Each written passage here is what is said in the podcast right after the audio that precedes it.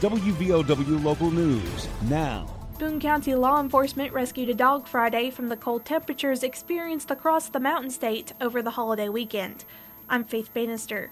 Deputies say the dog was chained up without proper shelter for the weather conditions.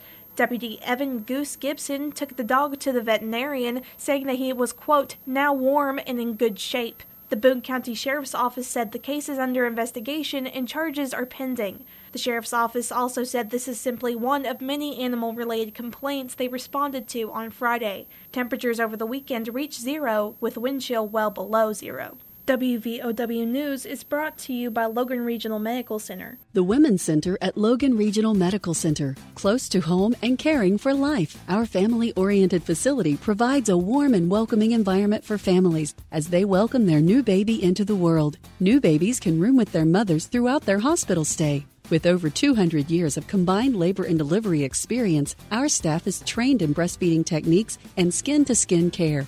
Experience our care at Logan Regional Medical Center's Women's Center, delivering the best, close to home. A new councilman was appointed to the City Council of Logan. Brandon B.J. Picklesheimer was unanimously approved by the council to complete the term of deceased councilman Howard Jemerson, who died in January. Picklesheimer previously served on the city's sanitation board. The city's election this year will be uncontested for a second election cycle straight. According to reporting by the Logan Banner's Dylan Vitovich, a legal ad in the Banner was published September 28th. The filing period was between October 11th and October 29th. All the council members and Mayor Naledi will run unopposed. Early voting in January will be between January 13th and the 28th, and the primary election will be on January 31st. A general election will be conducted this April. 16 votes were cast in the city's last uncontested election in 2019. The Main Island Creek Volunteer Fire Department answered a structure fire call in the Upper Omar area Christmas morning. The call was received by Logan County 911 at just before 7 o'clock Sunday morning. Main Island Creek received mutual aid from the City of Logan Fire Department. Both fire departments battled the residential structure fire for nearly 2 hours. All occupants of the home exited the home safely and there were no injuries. The fire has been ruled non-intentional by the fire department. However, the exact cause of the fire remains under investigation.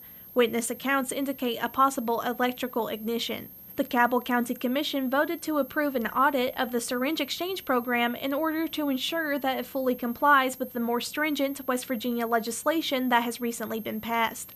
The needle exchange provides free sterilized syringes to intravenous drug users. In West Virginia, Cabell County has the highest rate of opioid overdose deaths. Therefore, the goal is to stop the spread of HIV and other infections there. According to the Herald Dispatch, the Cabell County Commission on Thursday approved a resolution calling for a review and audit of the syringe exchange program run by the Cabell Huntington Health Department. The CDC advises needle exchanges and other harm reduction practices because they make use of procedures that have been scientifically validated. According to Commissioner Jim Gordon, there is no evidence that the health department program is operating illegally. The new legislation, which was approved by Governor Jim Justice last year, calls for syringe distribution and collecting programs to get licenses.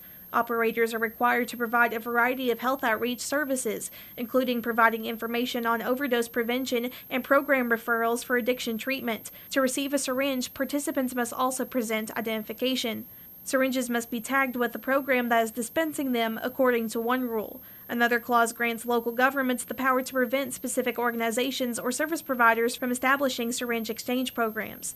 It went into effect when HIV cases linked to intravenous drug use reached one of the greatest peaks in the country. Most of the surge was concentrated in and around the West Virginia cities of Huntington and Charleston. Many municipal health departments and other service providers ended their syringe exchange programs since the law went into effect, claiming it is impossible to comply with the new rules. House of Delegates Speaker Roger Hanshaw made changes in House leadership heading into the beginning of the 2023 regular legislative session.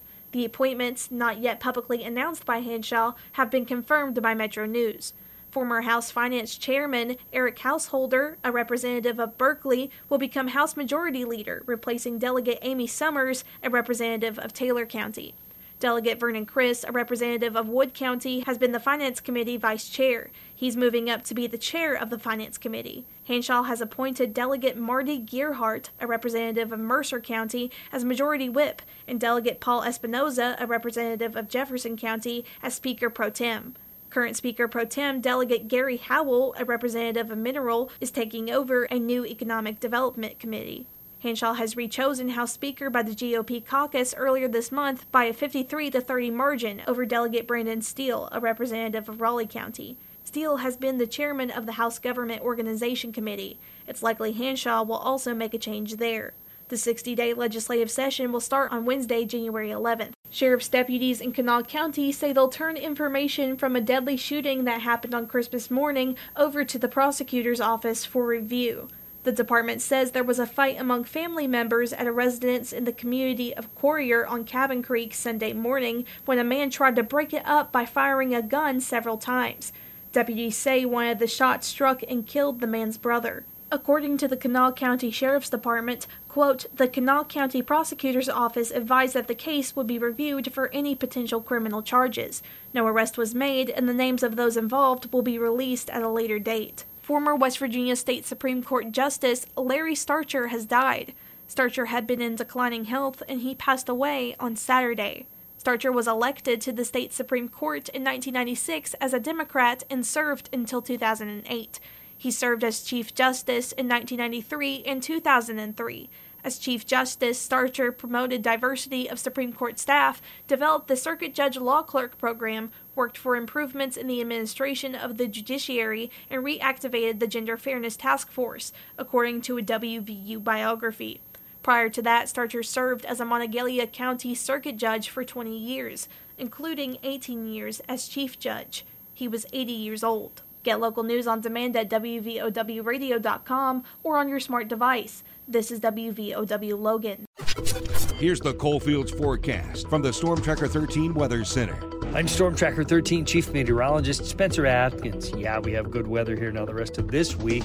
Temperatures are going to warm up a little bit each day, and that includes today and tomorrow. Really, each day it does warm up. 40 today, turning sunny eventually here, and then clear overnight, about 28.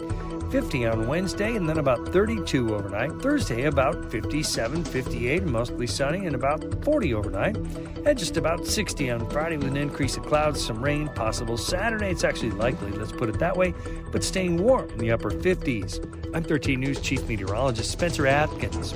Listen throughout the day or click on tristateupdate.com for more weather information from the Storm Tracker 13 Weather Center.